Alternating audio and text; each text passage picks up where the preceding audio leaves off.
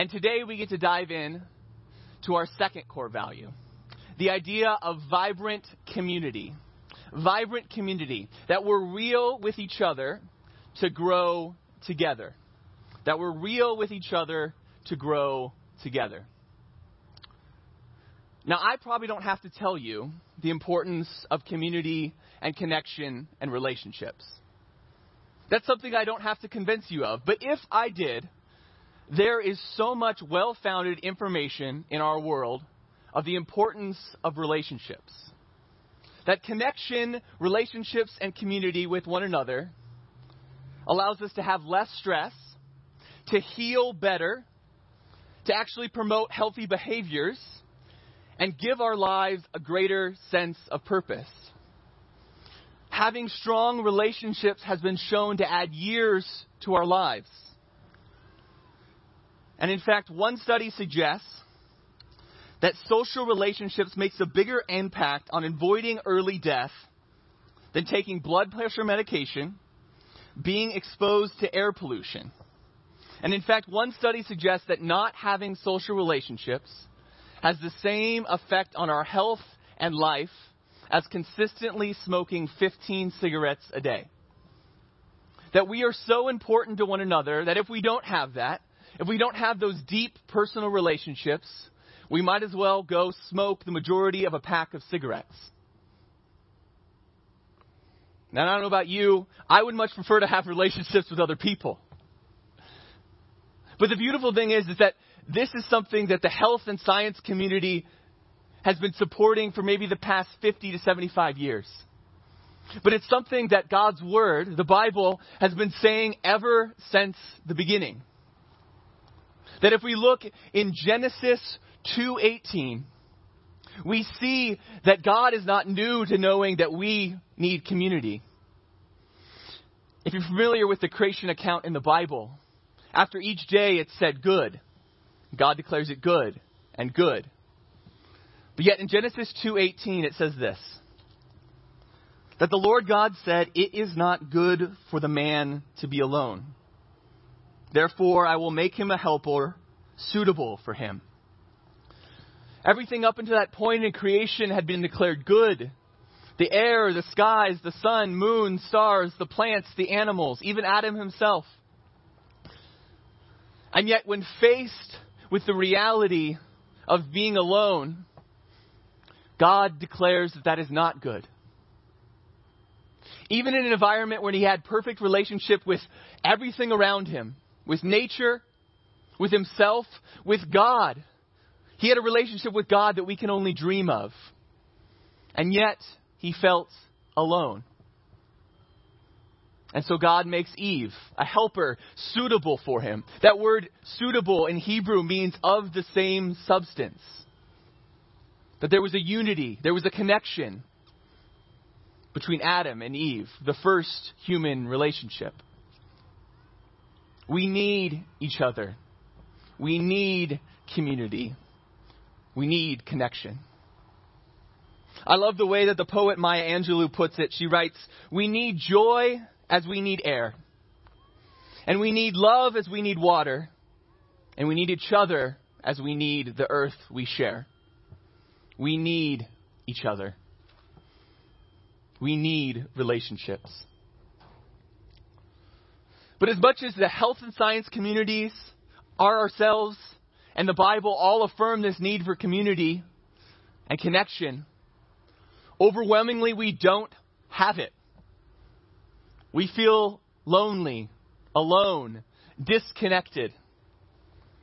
A 2019 Cigna study found that over 61% of American workers are lonely. Out of a survey only of, of 10,000 people, 61% were lonely. And the pandemic, this disconnection, this social isolation and lockdown has only made it worse. Studies in April were done showing that between 33 and 47 percent of Americans are lonelier than they were at the beginning of this year. We feel alone. We feel disconnected. And in fact, the youngest of us, Generation Z, are set to be the loneliest generation on record. That the students that I get to work with week after week are alone, disconnected, living in a world of the promise of connection online and instantaneous communication. They feel alone. So if we know this to be true, why then are we lifting up vibrant community? If we know it's something we need so much and yet fall short of, how are we actually going to put this into practice? Because it's not something that can just stay on a core values list on our website or maybe just be taught through in a sermon series. It actually has to impact our life. Because we need each other so much. We need community. God has designed us that way. And so it can't just stay a value on a page or in a sermon. It has to actually impact our lives. And so that's what we're going to do today. We're going to talk through what it means to live in vibrant community with each other, and we're going to talk to how to actually do it. Because the stakes are so high, we can't not. We have to have vibrant community. We need it. So let's dive in. Vibrant community. We're real with each other to grow together. What does it mean to be real with each other? What does it mean to actually interact with one another in a way that breaks down the walls? That takes off the mask that we put on every single day, even prior to the pandemic, the way we're supposed to act, the way we're supposed to think, the curated version of ourselves that we allow to be shown by the world. If we're going to have truly honest community and relationship with one another, then we have to be able to be real. But the problem is, is that so much of our life is fake. From the way we interact with one another to the images that we present to the world, we present a false, perfected, curated version of ourselves. In fact, it's so much worse for the youngest people among us. That teenagers feel so much societal pressure to present them their best selves to the world that it turns into depression, to suicide. On a minor level, it turns to, to, students and teenagers having multiple Instagram accounts. I don't know if you're familiar with the idea of a Rinsta versus a Finsta. Rinsta is the words real and Instagram pushed together. That this is where the students can present the best versions of themselves. That they painstakingly spend hours editing their photos to present the curated, perfected, nice image that they want to present to the world. And a Finsta, as you might have guessed, is a fake Insta. One that they keep private, sometimes for inappropriate purposes, but more often than not, to keep how they actually are private. Locked behind an account that they can present their silly, goofy, weird up phone shots of their chins. They keep this hidden behind, limited to a select group of friends that they can actually show who they really are. Isn't it telling? That in an environment where we're longing for connection, we're trying to show our true selves, but we're afraid that when we do, we're going to be rejected, alone, and perhaps even lonelier than before. But, friends, relationship, the real relationship that we long for, the connection that we so desperately need, is only possible if we're real. The Bible shows us to be true. In 1 Thessalonians 2 8, it says, that we loved you so much. This is Paul and Timothy and Silas speaking to the church there. He says, We love you so much that we shared not only God's good news with you, but our lives too. That even Paul, the world's greatest missionary, knew the value of real relationships. It wasn't enough just to preach the good news of the gospel but they shared life with one another. They knew what was going on, the difficulties, the hurts, the joy, the celebration. They shared their lives as well as the good news. And we must do the same. If we're going to have those real relationships that we long for, that we need, we need to be real with each other. We have to actually be able to present who we really are, not who we want to be. Who God is making us to be, not who the world says we should be. We have to be real. We have to be able to bring our lives, the pain, our past, our hurts, into real relationship with one another. Think about the closest relationships you have in your life. Maybe it's with a lifelong best friend, your spouse, a boyfriend or girlfriend, your children, whoever it may be. Think about why that relationship is so deep. It's through time spent with one another, sharing life together and all that it throws at us. It's people who know who we really are. It's people that we can be real with. And if we have those relationships outside of the church, that's awesome. But here at our church, we must have those relationships too.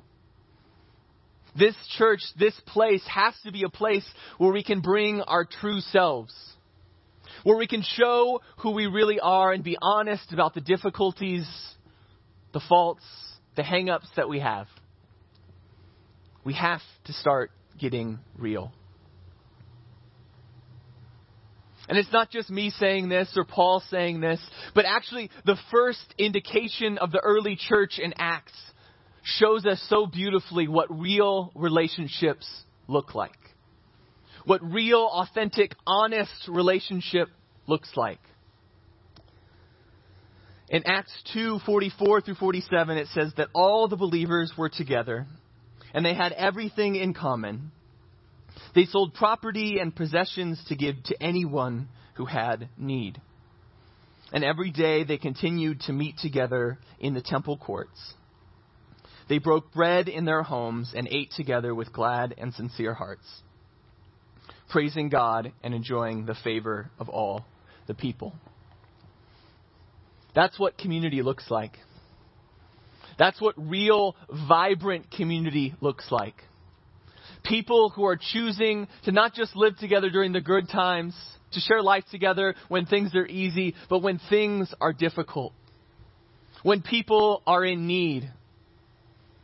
When our lives don't look like what we thought they would look like. But if we look in this verse, this real community, this real relationship doesn't happen by accident. Look again at how active they are in making this happen. They're together. They share life together. They go out of their way to sell property, to give possessions. They know the other people in their lives that are in need. They meet together. They eat together. They praise God together. These are all actions. This sort of relationship, this real relationship that we need, then doesn't happen by accident. It doesn't happen by accident. Because it's the people that we have the deepest relationships with, the real relationships with, that see us, that we put the most work into. And we put the most work into the relationships because we can be real. And as we continue to live into those relationships, the realness and the authenticity grows. And so, if we're going to be a church that lifts up vibrant community, it can't just stay on a page. We have to put in the work. But it is so worth it. If we put into the work, living into real relationship with one another, taking off the mask, hard as that may be, then it is going to be so worth it. My junior year of college, I got the opportunity to do a mud run. And if you're not familiar, a mud run is you run a race, but in the middle you have a lot of difficulties and obstacles and mud that you have to crawl through and a huge slide. It was a lot of fun. But I didn't figure out I was doing this until the day before. My, one of my roommates had signed up him and some friends from back home in Phoenix, and we were down in Tucson about two hours south, and he had them all signed up for a couple weeks, and he was telling us about it. And then, of course, the day before, both of his friends get sick. And he turns to us and says, Hey, do you guys want to do it? And so, without any planning, without any prepping, without any preparation, we find out the Friday before that Saturday race that we're going to go run a 5K with obstacles and mud and barbed wire and electrical shock. Well, that was the weirdest part. That you had to crawl through this mud and there were these tentacles that were shocking you the whole time. And it was a lot more difficult than I was imagining. Now, I, I was in pretty good shape. Like, the running wasn't too difficult. But the consistency of obstacle after obstacle after obstacle started to weigh on me. I started to slow down. I started to not enjoy it anymore. But the only thing that got me through was the community atmosphere.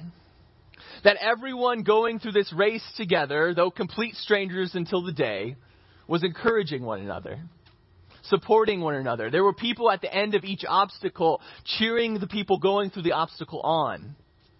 There were people helping each other over walls, making sure that everybody running the race that day finished, that they were encouraged, that they were supported.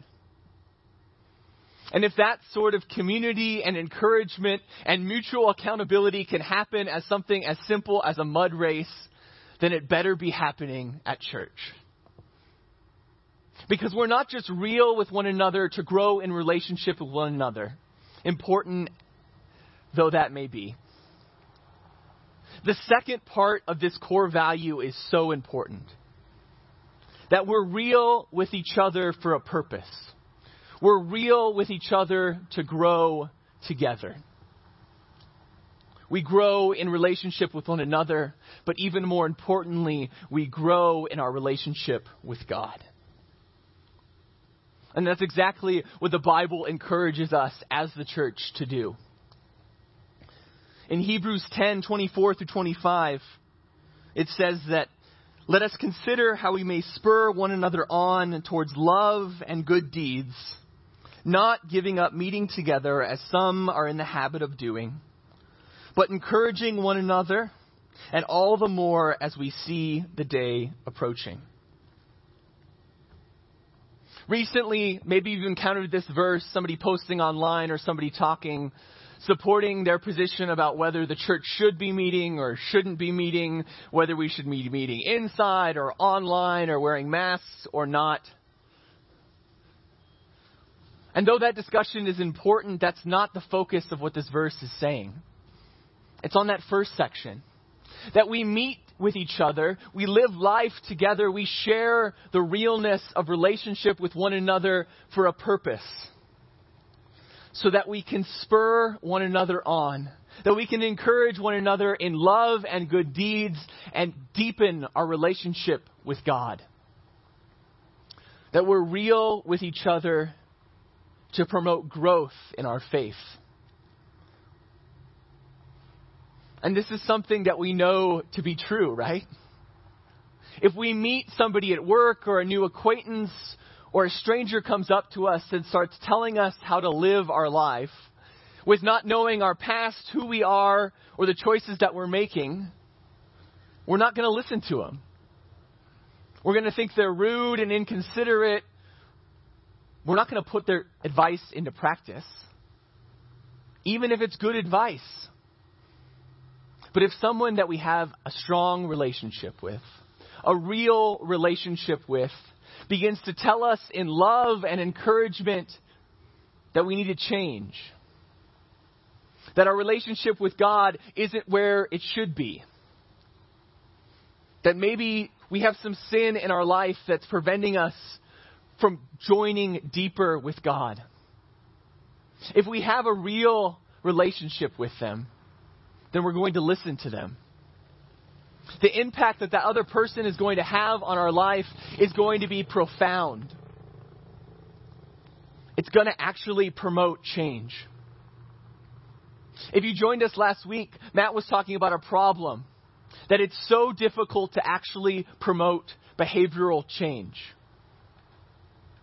That especially with our faith, even though we long to have a deeper relationship with God, to have a deeper prayer life, to consistently come to church, to join a community group, to have spiritual disciplines, whatever that step is, that it is exceptionally difficult to just grit our teeth and start doing it. Or even harder, if it's a habit that we have or a sin that we keep falling into, or something that we know we shouldn't be doing and yet we continue to do it over and over again it is not enough for us to just decide and try to be better. We need other people. Because communities create change. The relationships that we have realize renewal. And it's the groups that we have on our life that give rise to growth. We cannot do it alone. And as much as that may struggle, might be a struggle to us or difficult in our minds in this American culture of rugged individualism where we have to pull ourselves up by our bootstraps and grin and bear it and make our lives better. God never envisioned us to live the Christian life alone. It was never God's intention for us to be a lone warrior Christian out there trying to make our lives better, to live for God. It was always God's intention for us to live in community with one another. It's not good for a person to be alone.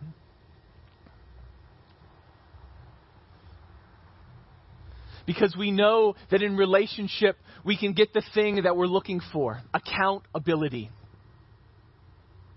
That we can't follow God alone because too often we slip up, we fall short. We try following God and His leading, we try listening to the Holy Spirit, but inevitably, time after time and again, we fall short. We feel shame, we feel guilt. We wonder where God is when we're praying to Him. We need each other to provide that accountability and support and encouragement that we need. This is something that the outside world, the secular world, so knows to be true. This is why personal training is such a popular and well funded industry. This is why support groups like AA or Narcotics Anonymous or even self help books are so popular because they provide that accountability. Another source, another person, another group of people to support us and encourage us. This is even why posting your progress on social media when you're working on a diet or trying to pick up a new habit is helpful.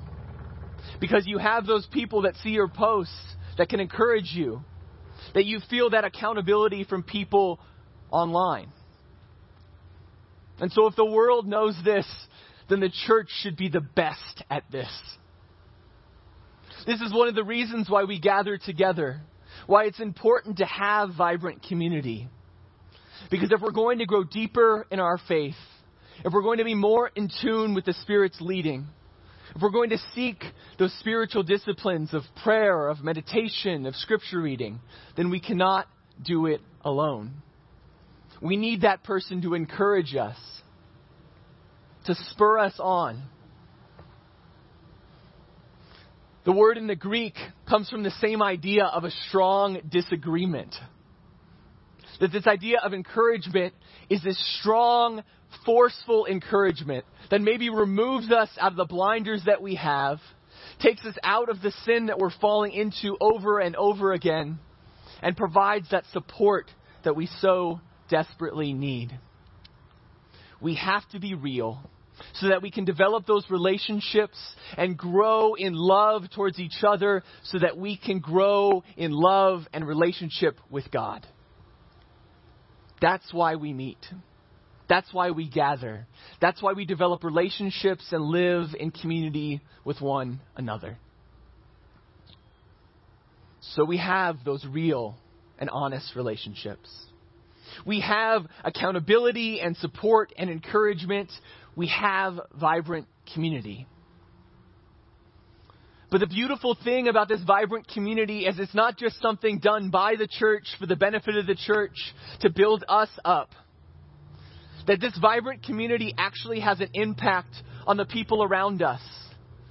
The people just starting their journey of faith. The people who haven't yet met our Lord and Savior Jesus. The people that are far from that. At the end of that verse in Acts, this vibrant community says that they were glad and sincere hearts with one another, that they praised God, and what? That they enjoyed the favor of all the people. That their community wasn't just for them, wasn't just supporting them, encouraging them, and all internal, but that the community that they lived in relationship with one another had an external influence. It shaped the way that other people viewed God. And so that's why I love that we haven't chosen a verse to support the idea of an internal community, but that our connected verse to this core value is all focused on what happens when we live in community. In John 13, 34 through 35, Jesus is talking to his disciples. He's beginning to tell them that he's not going to be with them forever, that he's actually been sent to die and in that conversation that they're having, he says this A new command I give to you love one another. For as I have loved you, so you must love one another. And by this, everyone will know that you are my disciples if you love one another. By this, by the way that we love one another, by the way that we live in relationship and community with one another. This is how the world knows that we are followers of Jesus. It's not the things we say. It's not coming to this place on a Sunday or watching this service online. It's how we love each other. That Jesus so rightly knew that if we live in community and love in relationship with one another, that actually impacted not only our behaviors, but the way that we live our life, that it was going to make an impact on people looking in. On people wondering if the claims that we make are true. People wondering if Jesus really was who he says he was. People trying to figure out if they're going to choose to follow Jesus that our relationship, our community is not just for us or done by us, but it's for other people.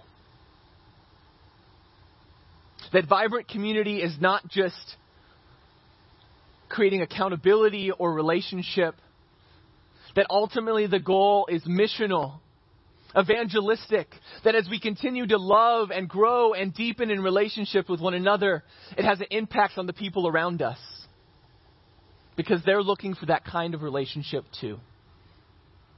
We offer something so beautiful, so needed, especially now, to the people in the world who feel alone, who feel forgotten, who feel pushed aside. But it's only going to make that impact if we can love each other well.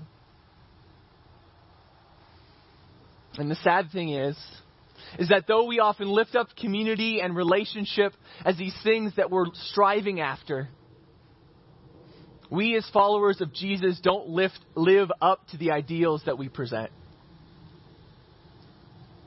Despite longing to live in relationship we start gossiping the things that were told to us in confidence, tearing down the walls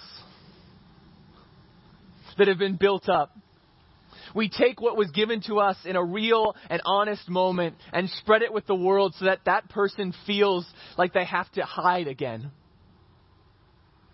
We look down on other people for the way that they follow God, for the way that they worship, for the music that they choose to listen to, for the way that they live their life, for the way that they vote. As much as we long to love each other well, we often fall far short.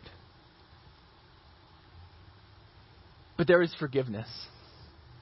There is forgiveness for us in the ways that we love one another because we have a God who has shown us what real love looks like. It doesn't look like abandoning us when we mess up. It doesn't look like pushing other people down. What it looks like is Jesus on a cross dying for his friends. And we, as his followers, have to do the same. We have to be willing to take the step of faith to be real in the first place. We have to allow other people to speak into our lives, to encourage us, to spur us on towards deeper relationship with God. Because the world is watching.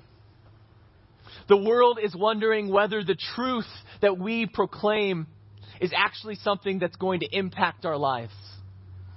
Whether the words that we say when we're gathered together on a Sunday impact the choices that we make on Monday and Tuesday and Wednesday. I love the way that the theologian Francis Schaeffer talks about this verse. He says that our relationship with each other is the criterion that the world uses to judge whether or not our message is truthful. Our community, then, is the final apologetic. That there are people out there right now, maybe people watching online for the first time, that are looking if the words that we say actually affect our lives. That we don't just lift up community as something we say we value, but we actually live into valuing it in the choices that we make, in the relationships that we have with one another. Because Jesus has told us. He's shown us what love looks like. Love that is pure, that is complete, that is sacrificial. Love that we didn't do anything to deserve. We must show that love to one another. And if we do, imagine what could start to happen. If all of us in this place or watching online or call this church our home were to actually decide to be real with one another. The transformation, the breakthroughs that would happen. What if we decided to actually start living in relationship with one another? The transformation that would happen, the support that we would have, the encouragement that we would have from one another.